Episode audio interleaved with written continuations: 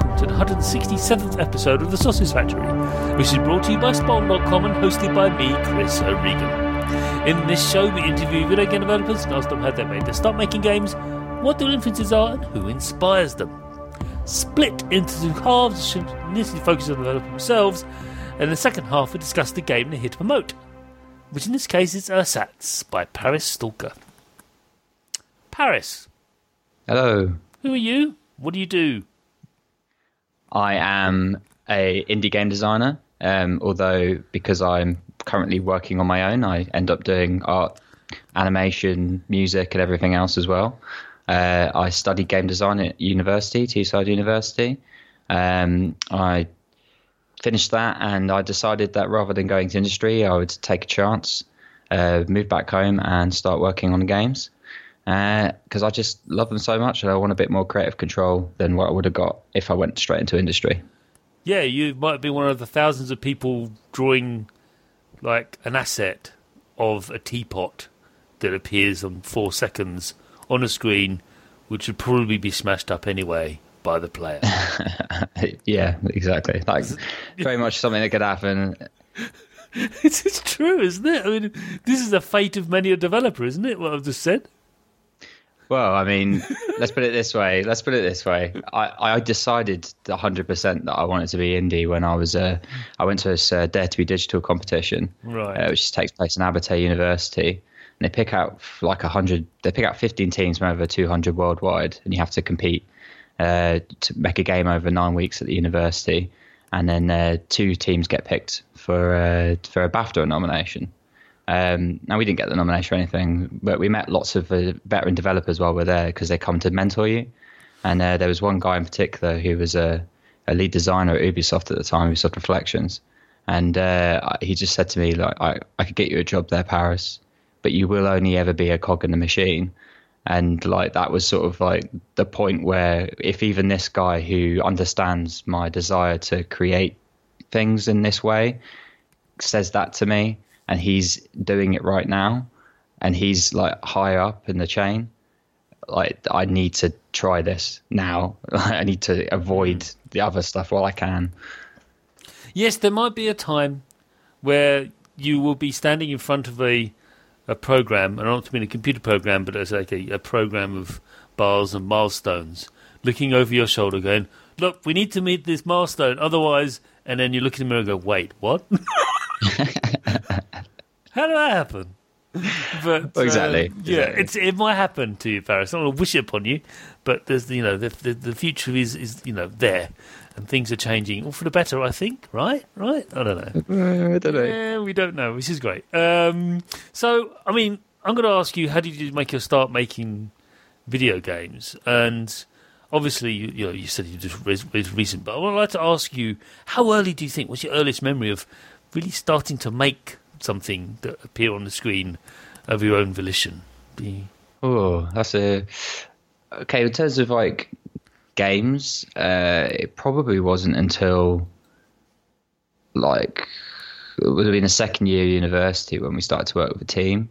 Um, so what that must have been 2011, I think it was. Right. Um, but I mean, in terms of like creating in general, I've always been keeping my fingers in all these pies. I've been work. I've worked with like like digital things a lot. Uh, you know, like Flash and stuff as a teenager and things like that. So I'd I'd always, while I hadn't necessarily been directly making games, I've been making things that. Uh, and been involved in mediums and stuff that ended up I pulled it all together in order to be able to make games on my own. So, uh, but I, I knew I wanted to make games from the age of six. So Wow. I mean, that's, that's that. Yeah, it's. Uh, you mentioned Flash there, mate. Rest in peace now. It's, yeah, yeah, Adobe just like it's quite amusing when Adobe said, "Yeah, we're we're stopping it, but it's nice." Okay, sorry, what was that? I'm fine. Kids carry on. Whereas many a when- childhood. yes, many. Whereas many, you know, when they said when Microsoft going, "Oh, we're getting rid of Paint," it was like they murdered a baby or something. It was like, what? What are you doing? what? What are you? What, people use this? Yes, yeah, yeah. I'll give it to my three-year-old. What are you doing? Sorry, yeah, stop that.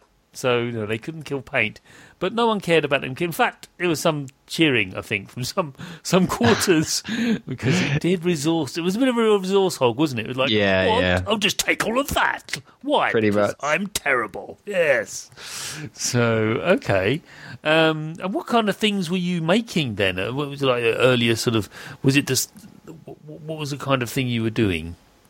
Oh, I mean, I just got. I literally just try anything I could. I, Right. I, I just a bit of animation, uh, you know, just drawing. Uh, music, obviously, is a really big part of my life, um, and like any anything that I possibly could like get my hands on in some way and just tinker with a little bit. You know, I wasn't incredibly technical or anything. It was just for the sake of creating and trying things out and having a form of expression. Right. Um, and that's that's why I love games because it's like a combination of multiple mediums into sort of one interactive form that creates something very distinct and uh, different from everything else. It allows me to pull pull all of these different sort of influences together in a in an interesting way. So yes, it's worthy uh, worthy goal uh, to actually the, the, the act of creation uh, is an extraordinary thing. And it's that they taking those faltering steps because people are so afraid of failure aren't they? And Yeah. that's, and yet that's the most you know sometimes the most interesting part uh, of your experience. And but they also talk about oh you know you learn from your failures. Yes but you also learn phenomenal amount from your successes uh, yeah, true, true. People don't really talk about that enough. Um, it does sound like you're gloating, like I'm awesome. Look at that, look at that, but not. What we're saying is that that worked, and why did it work? Because you did a thing. So you then continue to do that thing because it worked. uh, so yeah, it's um, it's that faltering step, like the fear of failure and the fear of rejection as well by others. Going that game you've made, it's, you stop. and that's that's fine. Um, but uh, you know, it's th- those that stand up and go, "I'm going to make this. I'm going to make this thing. Here's here it is. I have made it. Hurrah!"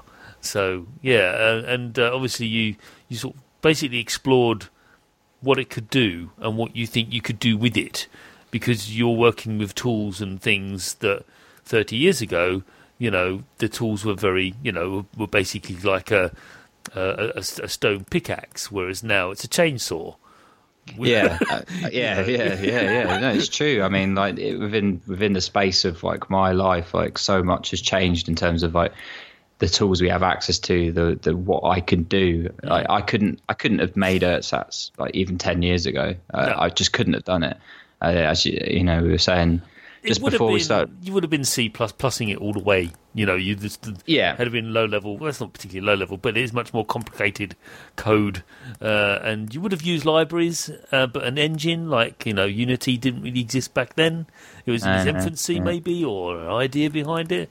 It might have been I don't know. You're right, but ten years ago, the tools that we have now did not really exist. Only ten years. Um. So there was yeah, it's amazing. But there was something, but it wasn't nearly as unified as it is now. Uh, no pun intended. Um, but uh, I know you didn't use that particular engine, but uh, it uh, I have done though you the have past. done, uh, yeah. So it's uh, it's certainly becoming more and more ubiquitous. But Unreal, of course, Unreal Four now, isn't it? I think it's all five. I can't remember. Yeah, four. Yeah, Four, that's the one. Yeah, that's right. They're working on five. Uh, you can now, you know, people use. Oh, is it which which which one is it? Can can't you tell anymore? Not really. No, because it's kind of you know, sloshed in between the two. Although one's got better lighting or something. I don't know. What So, um, what? So, as a creator, then, as a it seems to be a fervent creator or a prolific, maybe uh, one who's been making things and then destroying them and making them again and destroying them, and then finally ersatz is something you settled on and going, I'm going to create this, and this is a thing that works. What would you think has influenced you as a creator most? Uh, I would, I would absolutely say uh, Japanese media in general has had a very big influence on me, uh, particularly video games, but it does extend beyond that. Uh, I've I've always had a bit of an affinity for their sort of culture, but more so in terms of just uh, it's sort of like the lens of which they often look at things like games and stuff and, and media, and they seem to the way they twist twist things that are very familiar to us and to themselves as well. um, and to create interesting ideas. Um, but, uh, but particularly from a game specifically a game developer's point of view, I would definitely say like Nintendo, as cliche as it is, is like been probably the biggest influence on my life. Um, it's just it's what made me fall in love with video games to start with, but also it's just consistently I it's uh, they have a design philosophy I often uh, really agree with and drawn to in terms of like um, making the uh, really focusing the design on like a sort of handful of uh, core conceits and ideas and trying to like base everything around that not just from a mechanical point of view in terms of like how does this game play but even just from a an aesthetic point of view how like they'll go right into the nitty gritty in, in terms of like making a game all about this one mechanic including the way it looks. Um, I, I find stuff like that very interesting uh, dual purpose design and things like that. Um, but I mean, it's it's all over the place in terms of influences. Really, I mean, like I say, Japanese media, Nintendo, and stuff like that. But uh, I think like I, am someone who likes to expose myself to things, even if I think I really don't like it, because I like to challenge my own sort of preconceptions. I like to play things I don't like to go right. Well, I don't like this game, but I like this about it. How could this be done better? By putting it in a different game that I would want to play, stuff like that. That's that's great. I mean, I've uh, I remember a friend of mine who uh, who uh, sort of sent me uh, uh, an album out of the blue. Said this is great. You should listen to this now. Music. That's you know. Whoa, what are you doing? That's you're, you're, you're treading in dangerous waters here. you're you're giving me this album. It's you know it's lovely what is it? Like, okay. And there's a relevance to what you're saying. What I'm about to say to you now is that so I put it on, you know, and it, it was a CD, like, a, a, thing that used to, you know, those. Yeah. And like, okay, so well, if I put it on a, still got a player. I don't know why, because I'm old. And I was like, so, and I put it on. Oh, it was just so bad. you know, it was just everything about it was just just bad.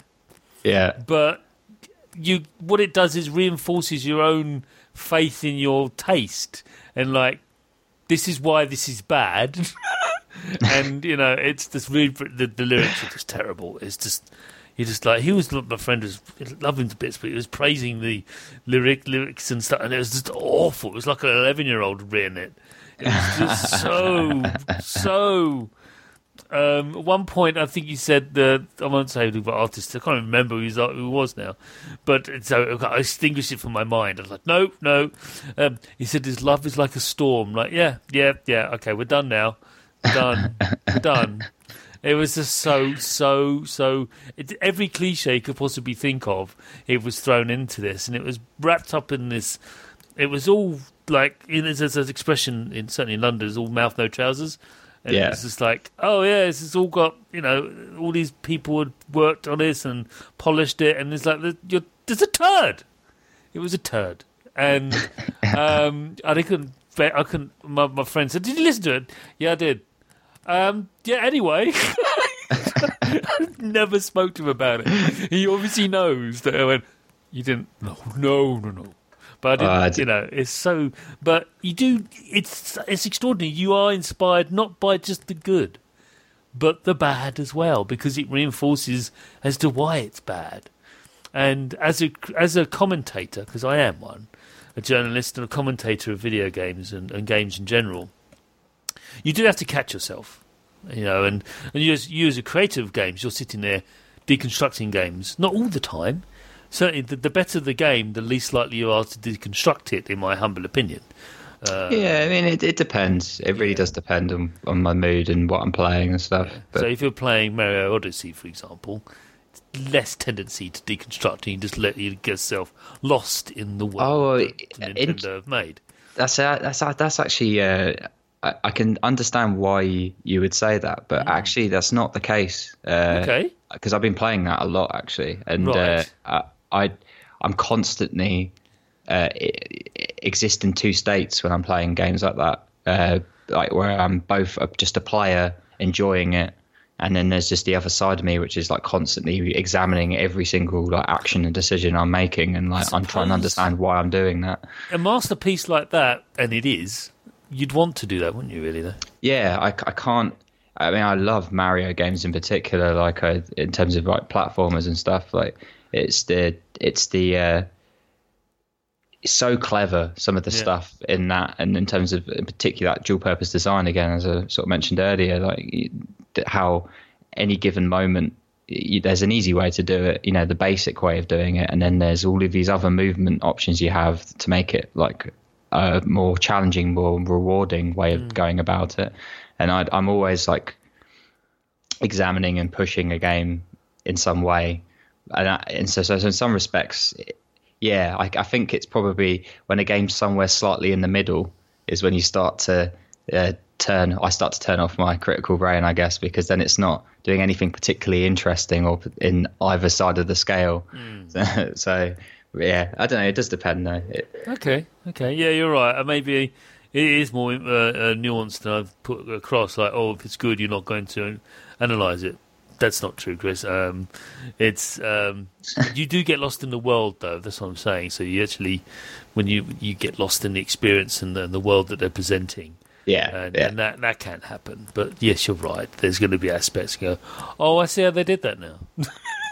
Yeah, and, and don't get me Yeah. wrong. There's there's just simply things that I can't I can't ex- examine or understand until I've reflected on it after the fact or Yeah. watched someone else do it. So or someone else is talking about it and they go, "Oh yeah, never thought of it that way." Mm-hmm. Uh, I, mean, I, was, I was talking to a friend a couple of weeks ago. Now we were, we were talking about how um, the progression in um, in in in, in Destiny, he says, is, is archaic, and it's, it's like everyone's saying it's like an MMO. MMOs aren't like that anymore. If they were, they wouldn't survive. Have you played WoW recently? It was like, have you played World of Warcraft recently? I said, no, no one has. Like, exactly. If you had, you'd know it's nothing like what you remember it.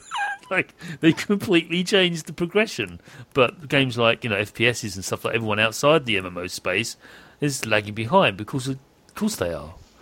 yeah, because that's not their primary sort of uh, their core loops. Not been that No. wasn't what they started with, was it? But it's what ended up being in the game. And So- yeah, and World of Warcraft is you know it's thirteen years old. hmm or Something not. like that. Yeah, it's it's thirteen years. That's a long time for the single game still going, and still millions of people playing it. uh, Amazingly, uh, so yeah, it's it, you it's um, examining games and mechanics of games is not necessarily a bad thing if you're experiencing it. It's just you know if you listen to an- music or an album and you you you hear the uh, the changing key. Why is the changing key there? Was that Yeah. a good idea? you know, it, w- w- it's it's um, yeah, breaking things down isn't necessarily bad. So, I think uh, the answer to this question is going to be obvious. and You might have answered this already, but uh, what developer do you most admire in, in in the industry and why?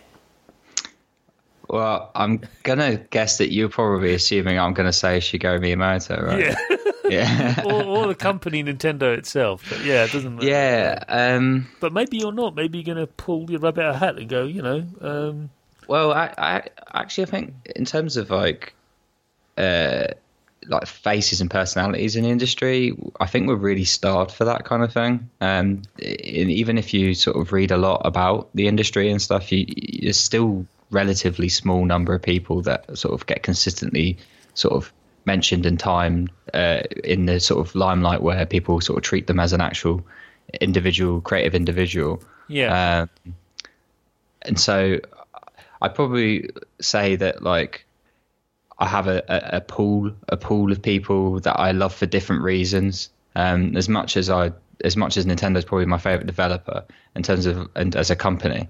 Um, in terms of like the broader the broader picture, uh, I, I I'm quite drawn to a lot of these sort of um, uh, sort of slightly punky uh, esque sort of uh, Japanese maverick sort of developers like um, uh, Sakurai, uh, Masahiro Sakurai, that is, uh, who is of Nintendo, um, Hideki Kamiya, um, Suda51, these sort of like very interesting characters um, with like strong personalities um, and how they let their sort of personality and taste sort of really bleed into their work. Um, I find that really interesting, especially as a weird contrast in some respects to the fact that you might one might argue that a lot of Nintendo stuff is perhaps more clinical, um, but obviously I don't truly feel that way because I love Nintendo. So um, as a developer, I might stress as well, not as a business.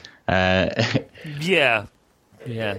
But uh, yeah, so I mean, I don't know. Yeah, I mean, I guess I guess Shigeru Miyamoto probably, in, in the short answer, is probably the most influential. Um, but I, I, he's he's good for certain things. Uh, but he, if you want stuff that goes outside of that, then you, you need to look elsewhere. So what about the indie space? I hate using that phrase. I just used it. I'm sorry. what about the smaller developer uh, environment? That's better. Uh, well done, Chris. What about? Oh that? yeah, good, good, it's an interesting question. Um,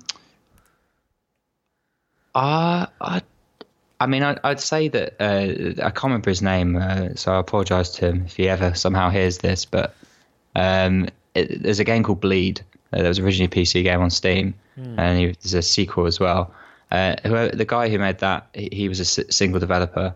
Uh, that was a hardcore action platformer, and it was after I played that game that I decided personally that uh, Ersatz was something that was possible for me to to achieve. Mm. Um, and sort of reading about what he said about the game and stuff. Uh, so uh, he's probably influenced me in that respect. But um, yeah, I, yeah, I don't know. I, I, it's again, it's not, it's not many names I sort of tend to fixate on. Um, it, even though I think it's something that we need a lot more of in the industry. Um, I'm just sort. I, I tend to be my problem is is that if I get to know uh, the artist too much, it can sometimes get in the way of just my raw and more raw enjoyment or uh, understanding yes, of, of, something. It's, so it's a it's a, a, common problem that's come up of you know something you know uh, it's it's here's me championing the creators of of games, and yet sometimes it's a, there's a there's that you know don't, you don't want to meet your heroes kind of thing because sometimes mm. they turn out to be monsters, uh, and that's certainly the case. I'm not saying you are, good sir, but uh, there are no, no, but there are you know people that you encounter. You know, you see amazing works of art and or uh, some music or some or a piece of literature or indeed a film. Uh, certainly topical issue, and like turns out, oh wait, they're monsters. Yeah, you know, or they have horrible ideas, or they have, they, they, you know, they, or they espouse certain political leanings that are run against yours, and like, oh, you know, and it's yeah. it's uh, it's it's difficult, and uh, you know that's the case of um, separating the art from the artist. Uh, and it's certainly case with actors. Actors have a terrible problem because people don't seem to understand that actors are that. They are pretending to be someone else. They are yeah, putting, yeah. They're putting a mask on, which you can't see, but it is a mask. And when they put that mask on, they are performing another person. They are taking on the neuroses and all the the baggage and everything else of that other person and pretending to be them. They are not them. Yeah. You know, they do not espouse the political ideals or the what have you ideals that are being spouted out by that by that character. They are sub they are their own person. But some for some reason people fail to understand this. Um, but uh, anyway, um, no, bleed. Uh, I do need to get onto. I, I do know the game actually, and you're right. It's a, it's a game that, that rewards skill. Yeah, yeah, and uh, deft use of controller. Yeah, I love the uh, use of. Uh, I love mechanics mm. being sort of the primary uh, method through which you can sort of feel something, even if that feeling it feeling is just like that was really cool. Uh, I'm or I'm I'm really good at this or something like. I think that's got merit and value to it just as much as anything else. Um, and I wanted to create a game that could do that too. So like that was a big influence. And other developers who also worked with like Game Maker and stuff like that, you know, guy made Downwell, uh, Hyper Light Drifter, stuff like that. All games I really love, all made with the same engine, mm. all made by small teams or just one or two people. Um, and you know, it all sort of said just as much as anything to me that this is possible, and that Yeah. so that's what influenced me in indie space probably. So, I think you've answered this early, earlier on, but uh, we might be expand a little bit more. What are you playing right now? Yeah, so obviously a little bit of Mario Odyssey, playing that quite a bit. Uh, I've been playing the Switch quite a lot in general, actually, to be honest. But um, uh, I don't want to give the impression I don't play non-Nintendo games. I, I absolutely do. Um, I currently don't have access to a PS4, but uh, I have been playing a little bit of City Skylines on my Steam account, um, especially now that I've upgraded my PC. Thought I'd try something like that. It's been a while since I played any sim type games. Um, and I'm just constantly dipping in in and out of uh, various other multiplayer, local multiplayer experiences with my housemate. Uh, Lethal League was a fun one. Uh, a bit of Samurai Gunn here and there. So yeah, um, then we've got Xenoblade Chronicles 2 tomorrow. So I've got another portion of my oh, life to lose. tomorrow, is it? Yeah, yeah, it is I indeed. was the seventh. Oh, I mean, I hope it's tomorrow. That's what I was being led to believe. No, I saw it was the seventh. it might Very be. certain because I was I walked into a local software emporium whose name I will not reveal. It doesn't begin with G and the the, the E's at the end of it. Although I would assure you I wasn't there buying anything. I was just curious as to when it was coming out because I thought, oh, they might know. And then I picked up the box, and the box had written on it seventh for the twelfth, seventeen. Oh, okay. So I think you might be gearing yourself up for a game that's not out quite yet. Oh well, I can Yeah. I can handle I can handle a little bit of a longer. No, no, it yeah. says first December on here on the uh, Nintendo store. Yeah. Okay, maybe Gamer getting it a week late because I can put it past them. No, I mean, no. yeah. Um, I'll just set them now. Damn it. Yeah, I Um, was just thinking. Edit that bit out. You have to bleep yourself out there. Yeah, I'm gonna have to bleep myself out now. Yeah, uh, but um, yeah. Oh well, because I did play the first one on in, on on the Wii, and that was fun. Yeah, I love And- that game. Uh, and then there's the Wii U game. Not as good. Not quite as good. No, No. kind of matched the console it was on. You know what I mean? Yeah, yeah. no, I agree. I agree. I read this wonderful article by Cane and Rinse. Um, don't know if you know that podcast, but they do. That's what they do. They take games and they rinse them, and then they you know digest them, and then they talk about them afterwards. Lovely group of chaps Uh-huh. with whom I have a lot of friends with. Anyway, they wrote a wonderful article about how uh, Xenogears seems to influence Breath of the Wild. It's like, oh yeah, Yeah, yeah, yeah. They Monolith were involved in the development, uh, so uh, the technology was carried over, Yeah. and so they've yeah they've been helping out with little bits here and there. They, they apparently even did a bit of work on Mario Kart Seven back in the day. yeah. Um, yeah, it's it's interesting, like you know, to think that Xenoblade Chronicles X was not necessarily a great game. It was decent. Uh, it had some interesting ideas, some amazing world design and stuff like that. It was the world was great, but there was lacked something, didn't it? Yeah, it lacked a narrative, a focus, a drive. Uh, the audio design was pretty bad, in my opinion. Um, I don't just mean in terms of like what the music sounded like. It's just the fact that even when you're watching a cutscene, the voices were being drowned out by songs with voices in and stuff like that. Uh, it, it was hard to sort of, as much as I, I mean, the first Xenoblade is one of is probably my favorite RPG of all time, um, and that doesn't even come close. It's just it was very disappointing. Uh, but it wouldn't be without it. You probably wouldn't have had Breath of the Wild. So pause for thought on that one. That's why I didn't say anything. There's a deliberate pregnant pause there. Like, yeah, without that technology, and it did come out on the 3DS as well, didn't it? They revamped. yes, it, so they for the new 3DS, yeah, Yeah, they, they said, oh, this only working on the 3DS, and there's one of only a handful of games that only work on the new 3DS. yeah, Because they still call it that, which is far from new now. In fact, it's a platform that's on its last legs, I think. Well, yeah. I Uh, think so. Yeah. Yeah, I don't think anyone's actively making stuff for it, but I don't know. Uh, there'll be a few cheap Japanese developers, I suspect. yeah, I'm still making crazy J- JRPGs. Like, oh, there's another one with a a, a, na- a number after it. It's like, what's the Yeah. first one? It's on the NES or something, thousands of years ago. Um, anyway, so yeah, it's a good selection of games. Good, good sort of clutch of games to be playing, and uh, it's um, yes. Uh, I think we should just move on to delve into Ersatz. What do you think? I'm up for that. Excellent.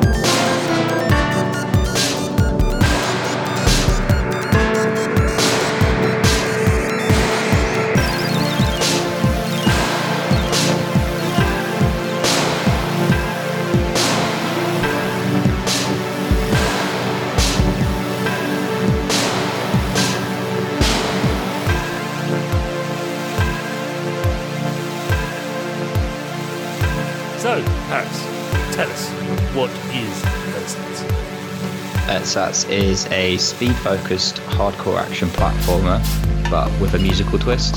So it has uh, a soundtrack which dynamically builds as you progress through the levels, and various p- parts of the game, like the hazards, the obstacles, some of the bosses, and even the vibration of your controller, will move to that beat, uh, which is also dynamically building, as I say.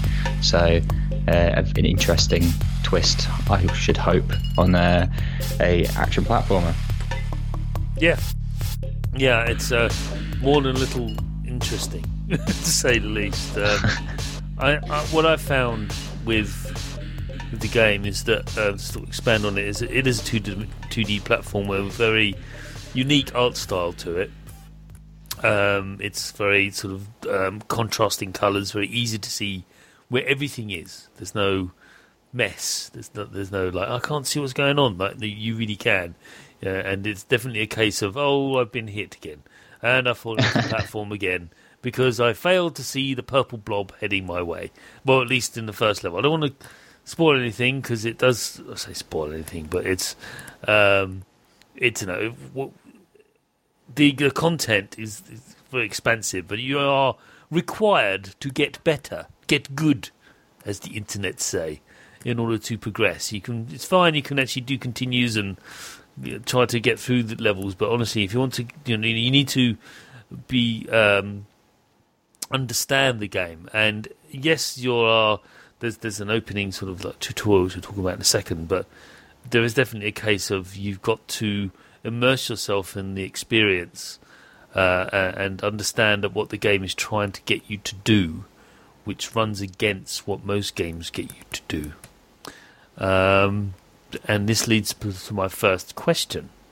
And uh, basically, the question concerns the music. So many developers confess to making music and sound an aspect of the game that is added late in their game's creation.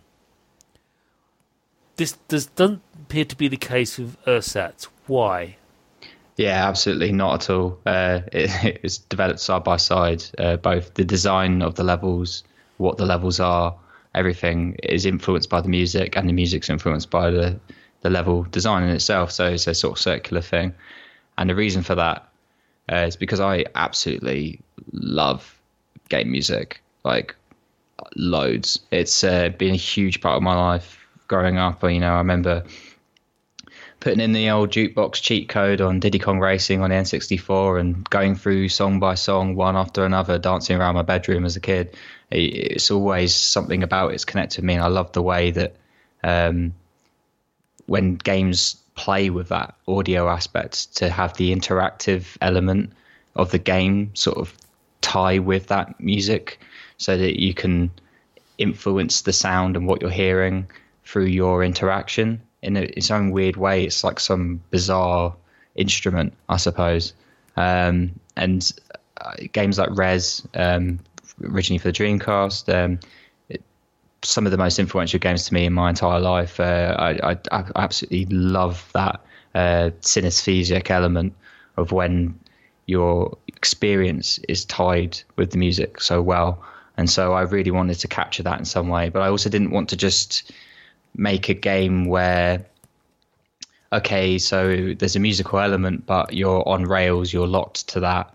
You have to keep following it, you have to perform actions exactly on the beat and stuff. I, I wanted to try and open up a little bit in that way that games like Rez do, which make them not just rhythm games but music games, um, where the your your actions in some way influence the music, not just your actions are defined by the music.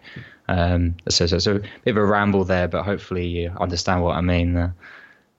No, you definitely found a kindred spirit in me with that because Thumper is a recent yep. title that I just loved on the PSVR.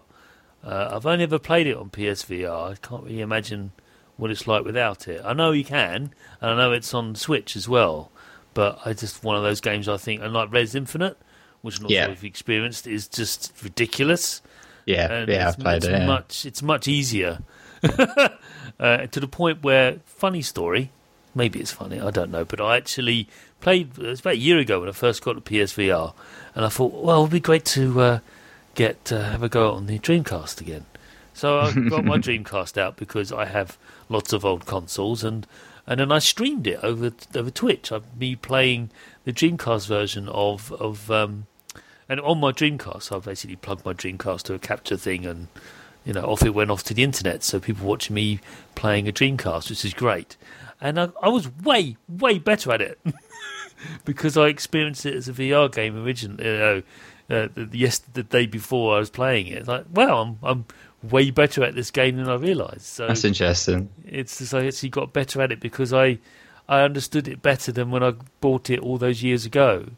Because people were saying things about it, and I didn't really appreciate why the controller was vibrating the way I was trying to play it like it was Panzer Dragoon or some other standard uh, yeah, sort of, uh, arcade game. Like, well, it's mm-hmm. very nice. This sort of like music feeding back to me, but can we just sort of get on with shooting things? Like, no, you've got to listen. You've got to listen and, and feel and feel. Yes, uh, and I know they, you know, there's Child of Eden as well, which is an attempt to re-engage with that kind of feeling. Yeah, didn't quite, didn't no, didn't, didn't, quite meet the mark for me either. No, um, I tried it on the PlayStation with the Move controllers, which was slightly better, and even then it was yeah, yeah, yeah. And I think they admit that they, lost their way a bit with it, but they tried. At least they tried. Yeah, I appreciate the effort. Uh, yeah. For me, the, the the main thing that Child of Eden was lacking was the sort of uh, the to put it quite simply was this sort of the driving beat. It's even yeah. just how the controller is vibrating constantly for all your actions, rather than just like having an overriding sort of beat like for yeah. that. And it really like particularly because the gameplay actually requires you to shoot on the beat in a way that Rez didn't, and yet I feel the beat far less, and so I feel much more difficult to like sync up with the game. Yeah. Um, and then I just don't enjoy it as much because of that. I mean, obviously, there's some of it's just like aesthetic tastes and stuff. Like as beautiful as Child of Eden is, I still kind of prefer the uh, simplistic design of Rez. But um, yeah, I mean, again, all those games yeah. so interesting to me. I do remember when people were getting excited about PSVR and I go, "Oh yeah, Rez is coming out on that," and I still think I was actually talking about Resident Evil, like, no, no, I'm not shortening the word Resident Evil, although that will be great, and it was and is. Uh, uh it's like, no, I'm talking about Infinite. And then they lost their minds. Looking at what they've got, they're bringing that out on it. Like, but of course they are. I was disappointed though to be fair, to be completely honest with you, when I did try it. Why? Um, I think just uh, I, it wasn't as strong a sense of like presence uh, as I was expecting. Okay. Um, and the new level, um, yes, it, that was one of the big selling factors there. And I, they added this new that new mechanic of being able to sort of move forward and backward. Yes. Um, but it didn't really feel like it was used in any sort of really meaningful way.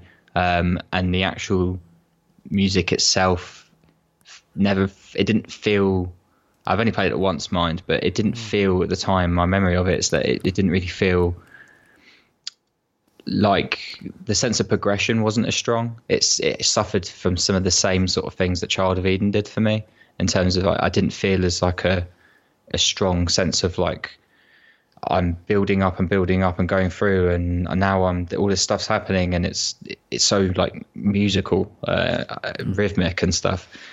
Um, I'd like I'd like to play it again though. I'd like to sort of challenge that and see if maybe a, different experience because it was also playing with other people around and stuff like that, so it wasn't ideal. it? Yeah, yeah. Second question. There is Yeah. a need for the player in Ersatz to get to grips with the controls very early on. How have you found the struggle of teaching versus offering a challenge to the player? Oh, this has been probably the most difficult thing, actually, um, more than anything else. Uh, the, I, I've I described the game earlier as a hardcore action platform, and I've done so through all of my uh, like store page and everything like that. Um, and there's a reason for that is because the game is supposed to be difficult. Um, it's not meant to be easy. Um, and I didn't really want the complexity of that to be because of the controls. Uh, I just wanted that to come about through the actual like design of the levels and such itself. Um,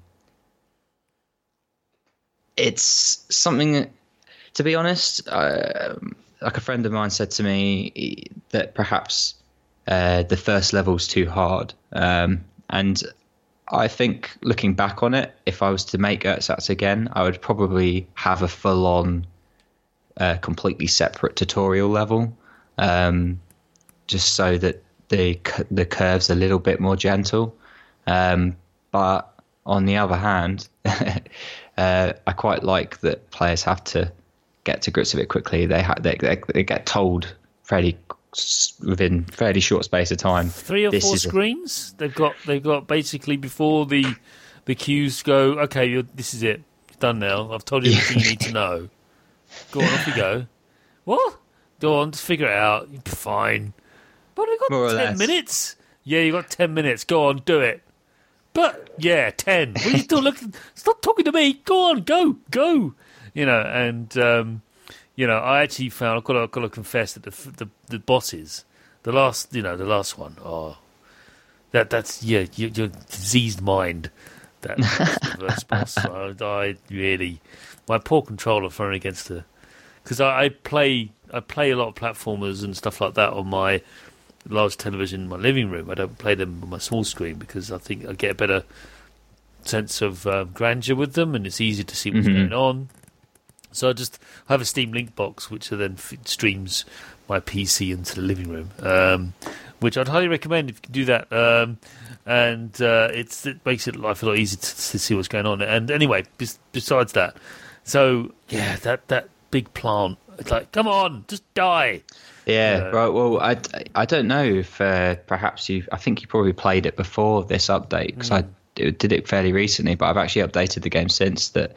Um, now when you beat, now when you've made the flower bloom for the first time, if you die, when you continue, it will, it will continue on from that point of it being bloomed, so you don't have to regrow it every time.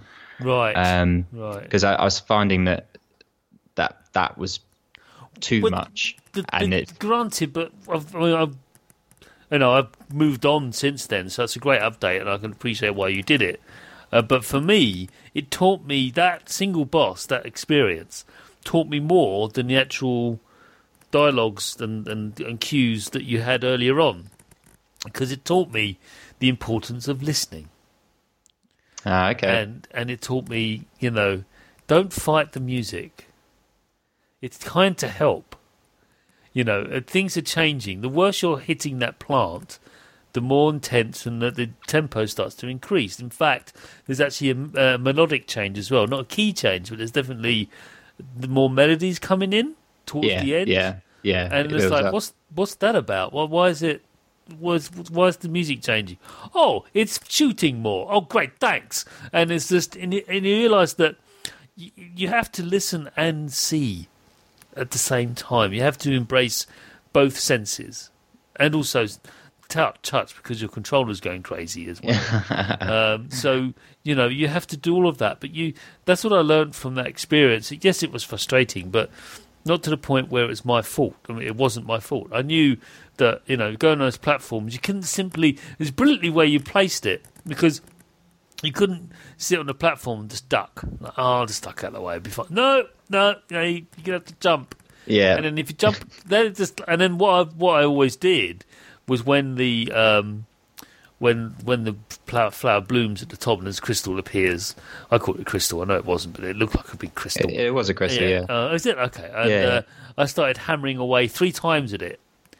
Uh, Yeah. rather than just because I found a lot of people when they first play it, they're like, no, they sort of basically do the. Um, I think it's what Mario's taught us for years is just do, you know, just do one major feat, then run off and, and recharge. Yeah. know, and it's the something you do on platforms. You do one major thing, one major feat. You can't do a chain of them because if you do, that creates more more risk. You don't want to overextend yourself, so you just do one and then you carry on. That's the last thing you want to do with this because it gets worse and worse and worse.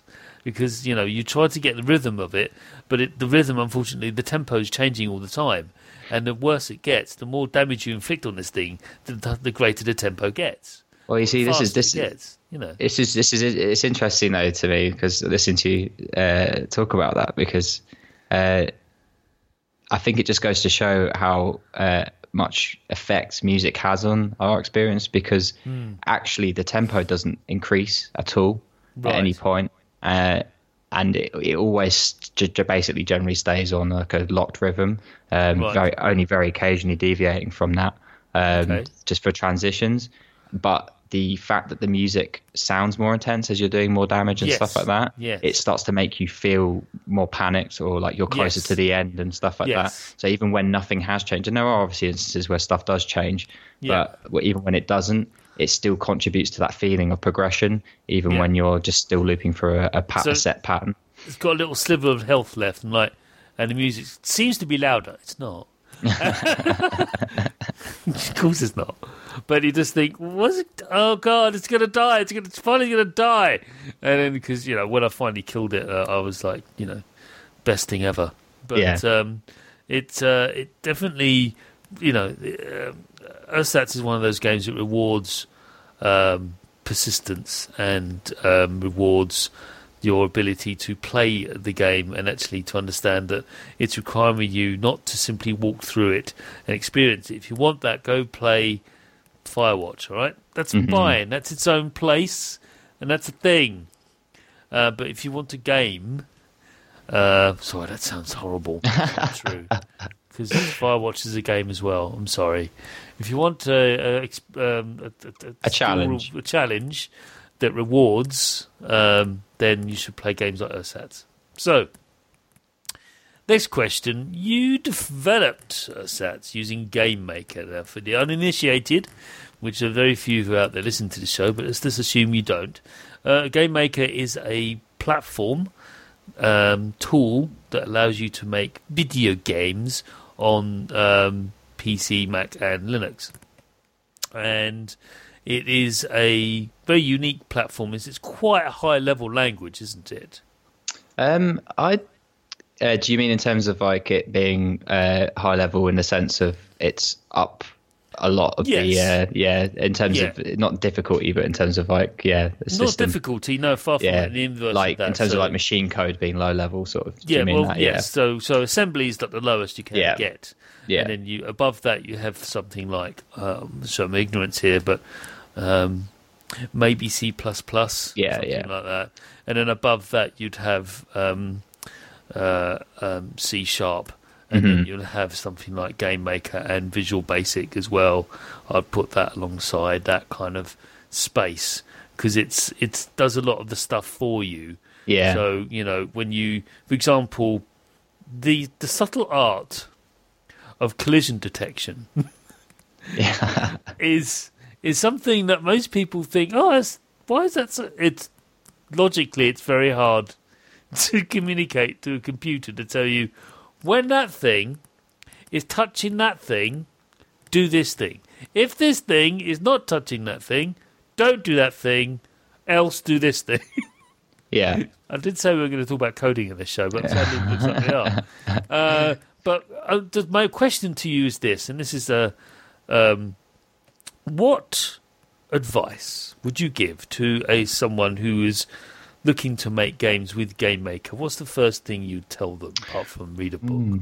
Interesting. well, I, I got started uh, on Game Maker. I, I had some experience with Unreal and Unity from university and stuff, but uh, I got started with Game Maker. Um, if you're going to use it, uh, make sure. Like, I think the key thing is that whatever tool you're using should like benefit. You should be using it because it works within your resources, your structure, you, and what the project is you're trying to do. So I knew Ersatz was going to be a 2D game, so I knew that Game Maker was good for that. Um, and then um, I got started by just sort of fiddled around with it by a little bit, but then I watched a few online tutorials. Um, YouTube's great for that kind of thing. I'm sure most people who have touched Game Maker have seen Shaun Spalding's um, uh, Game Maker series. Um, he he does some really good ones. I I literally watched uh, maybe two or three. I uh, didn't watch that many. I just needed to get a, a grasp of like how the basics of it works, and then the rest of it's just really well documented. Or you can just keep searching, keep looking, uh, ask questions if you need to. Um, it's it's a case of like I, I benefited in some ways that I had some previous knowledge of other engines because there are some overlaps in terms of just understanding terminology and things like that. But um, yeah, I, I, I start with YouTube. Uh, it sounds really cheap, I know, but it, it really works. Um, there's some really good tutorials out there for almost anything you can think of. Um, you get the right one, you just. I think the important thing is though to know that it's the same with anything like this, particularly in game development. Um, that you, there is no sort of one thing that's just going to like right. Well, I've done this now. I can do anything. There's always going to be new things to learn, new things to see, um, and things you don't know how to do. Um, so just get a basis, get a basic startup, and then just try and make small little prototypes and projects off of that and build little parts of your game and see right well can i get this? Let's say you had an art you were doing an rpg and you needed text boxes and dialogue boxes. Just make a little example that just has that uh, and, and once you get those individual ideas and concepts down in their own little things then you can then start pulling it all together and going right well how do i make this as one complete package? Excellent. That's that's very concise and very well put together sort of piece of advice there is just that uh, sit down and just focus on it, I think, and say, look, I'm going to do this, and try not to get distracted by something shiny. You're going to get yeah, you're going to rip your hair out whether you whether you oh, want yeah. to or not. I mean, that's going to happen. Yeah, if any creative process is going to be wrought with pain and yelling, but that's just the the way of things. Uh huh. Maybe less of the yelling, but yeah, it's going to be some points where like, just do what I told you to do, and response yeah. Is yeah, I, I am. oh thing. god, I've had some. I've had some proper panics and some big hoo ha's, and obviously everything decides to break just before an event and things like that. But yeah, yeah, don't let yourself get disheartened. Um, yeah. But I will also say that uh, anyone who is even trying to think of going indie right now, that you're not guaranteed anything, and making a good, good game is not enough. Um, uh, it's up to other people to decide whether Ersatz is good or not. But mm. it hasn't. It doesn't just automatically. You can't just make something and then right. Well, I've done well now. Uh, everyone's just got to find this, and there's a bit of a, a feeling like that, uh, particularly from players who don't really understand what it's like to make and market a game. That you're probably not going to get very much attention, and you just need to keep that in mind to to know that your daydreaming isn't isn't indicative of reality, but to not let that put you off, just to keep yourself grounded. You're not going to be player unknown. You're not going to do Rocket League. no. Although those two did. Um, you know, although Player Unknown is a ridiculous game. Um, here's here's a game that you can see a muzzle flash from the distance, like, oh, what? Oh, I'm dead. it's just ridiculous, ridiculous game. Anyway, it's more like real life. yeah, yeah. Well, it's based on um, Arma. Yeah, I think so. That's why it's like that. It's people think it's this fun arcade game. No, it's not.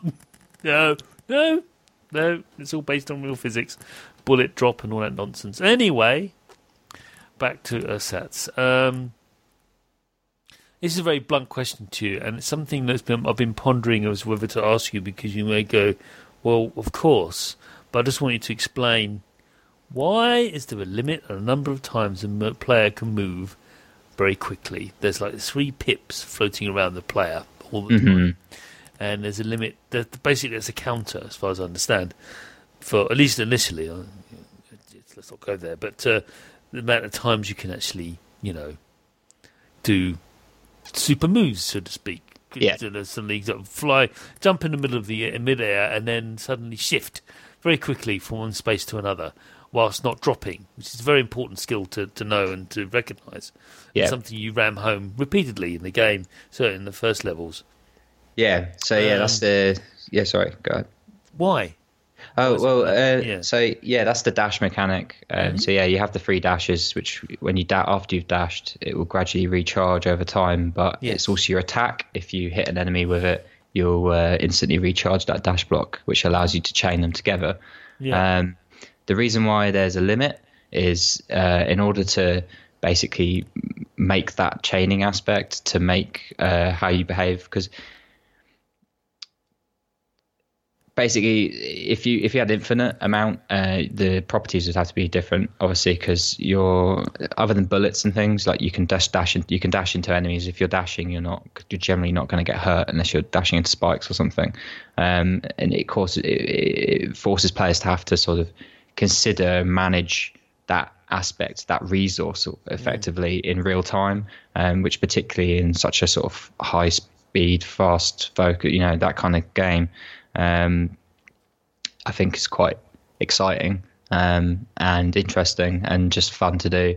Um, and it just sort of it increases the skill ceiling basically because there will be ways that um, people who really get into the speed running aspects of the game will be able to sort of go right. Well, if I do this here and then I do dash this dash here and then slam here and then time this there, then I'll just get my next dash back in time for when I'm here, I can dash here and skip this bit or something like that. So um, it's sort of yeah, it's it's inherent in in, in basically evolving that skill element. Okay. Well, uh, you're right. That is, it's another little nugget, another little bit of texture to the game experience to allow you to chain, as you say. If you see an enemy or you see enemies, you can actually use that to chain yourself far longer distances and far quicker than you would normally. Uh, and that's something I've exploited in many a level, uh, and it's it's really fun to to do that. It's very rewarding, very satisfying as well, especially with certain more annoying enemies than, than others. um, but um, yeah, it's it's it, it is really um, lovely to pull that off, and I just found that oh yeah, I can see why you did that. I mean, otherwise you would just have people just pinging around the, the screen, you know, not actually walking at all. They're just There is un- yeah, there is an unlockable infinite mode for each type playstyle, which does have infinite dash. Then um, Yeah. that's just for fun. Uh, that you have to S rank everything if you want to get that. So that's just for the uh, master players there, but they've got their own times as well. So when players do finally get to that point, you know they can still set their own kinds of special records and stuff. So Just have that. two seconds for the Not quite. hammering that. No, no, no, that, would be insane. But yeah, thirty seconds for the first level it can be done. Um, but yeah, it, it does remind you of the speed plays that I see. I've seen I've seen speed plays of NES games from, and they're just insane. Uh, It's like, how do you know how to do that? It's like they just, they just, just and they're chatting away as they're doing it. Like, what do you? And it's not really, they're not really playing the game anymore. It's just muscle memory. They're just moving the fingers in the time Yeah. to, to whatever. Like, it's just, it's gone now. They're not really playing the game at all. It's like, yeah. I need to dodge that at that point, but I don't know. I'm not, I'm not reacting to what's going on on the screen. I'm just sort of moving. I don't know. You know what I mean? It's just, Yeah, yeah, yeah, no, I do. I, I, I, I'm actually fascinated by that stuff, uh, which is one of the reasons why that's I've sort of facilitated for a lot of that stuff as much as I possibly could, um, and why I sort of there is that speed focus. Yeah. I, I love I love going. It's sort of partly drawn from like going back and playing games, you know, that I played as a kid or something. Like uh, one of the things I love about uh, loved about Super Mario 64 was that every time I played it, I could go through it slightly differently. I could jump around in a slightly different way and such like that. And obviously, inherently, the fact that Ersatz is 2D, um, it constrains that design a lot more than something like a 3D platformer like Mario 64. But uh, the sort of core conceit there is that basically, yes, you can do this, but can you do it well? Um, and I love, uh, you know, platinum games, uh, you know, stuff like uh, from the older Kamiya, uh, Devil May Cry, and then Bayonetta and Viewtiful Joe and stuff, all that grading system. It's not just like, right, well, you can get through this, you can just about scrape by, you can just about get there, but can you do it really well? Uh, yeah. So that's that's yeah, I love that stuff. I have uh, played Viewtiful Joe recently. I actually streamed it recently, and that was again on my GameCube. And uh, yeah, that was an amazing game, wasn't it? Mm, mm. Nonsense going on with that, and so like, oh, so it's, it's just, yeah, there's layers and textures to that game, which you, and and um, it's um, I was about to say they didn't do Wonderful 101, did they? Someone this, uh, yeah, well, the people who so Viewtiful Joe was made by Clover Studios, which is a part of uh, Capcom, right. uh, and then the people then they Capcom shut down Clover Studios, and then yeah. uh, at least some of the people there, including the main guy Hideki Kamiya, um, left Capcom to form uh, Platinum Studio, Platinum Games. So yeah, they they did make Wonderful 101. So yeah, that's did, why you yeah. saw that. Because when I played that on the Wii U, it's like this game's awesome. It's got some humour to it that remind me of another game, and I couldn't mm. spot it. Like, oh, that's why. But that's why. I think there was even a little hench Henshin a Go Go baby somewhere in there as well. I seem to remember. Yeah, so. yeah. So, Ersatz out on Windows PC, Mac, and Linux. Yes. Uh, just PC at the moment, but uh, I, w- I am working on a Linux and Mac build when I have the time. Oh, right, okay. And uh, but no, it's it's an extraordinary game. I would highly recommend everyone to have a go, play oh, it, thank you, experience it for what it is. Uh, it's an extraordinary piece of work, and it does celebrate um, skilled play and people embracing the concept of timing and and what have you. I think everyone's now got the gist of that. I hope so. so, Paris, thank you very very much for for being on the show. I do wish you the best of luck with uh, Ersatz and whatever future projects you have in mind or working on right now, probably. Thank you very much. Yeah, I just I'd like to quickly say as well that um, I've just got a demo that will be going live tomorrow on Steam. So uh, anyone who's interested, but would like to have a taster first, will be able to give that a shot. And I'll also yes. be uh, running a competition as well. So the top ten best times, and um, by the end of uh, well, by by near the end of December, I'll officially announce the date tomorrow. We'll win a full copy of the game. So if you want to have a chance, you if you like that kind of thing, please do. Yeah, demos. Remember those, everyone? they were a thing before YouTube. Yeah, I know. Weird. Um, but yeah, again, uh, Paris has been fantastic having you on. Thank and, you. So um, to be here. You're more than welcome to come back on and chat about whatever pro- project you're working on now, two or three years from now. It's a secret. it's a secret. Of course it is. Excellent. Well, thanks very much. Thank you. And so ends another episode of the Sausage Factory. Do leave us an iTunes review, and you can also, don't forget, listen to us on Stitcher.com. So just go to Stitcher.com and you can stream the show from there. You just look up the Sausage Factory and you can find us. That'd be great. You can follow me on Twitter at Chris O'Regan, no apostrophes. And uh, if you want to email me any feedback on the show, or actually you're a developer, you listen to the show and want your game featured on it, please do email me at chris at spong.com. Also, don't forget to check out the Computer Game Show, which is the stablemate podcast, shall we say, of spong.com. Bye!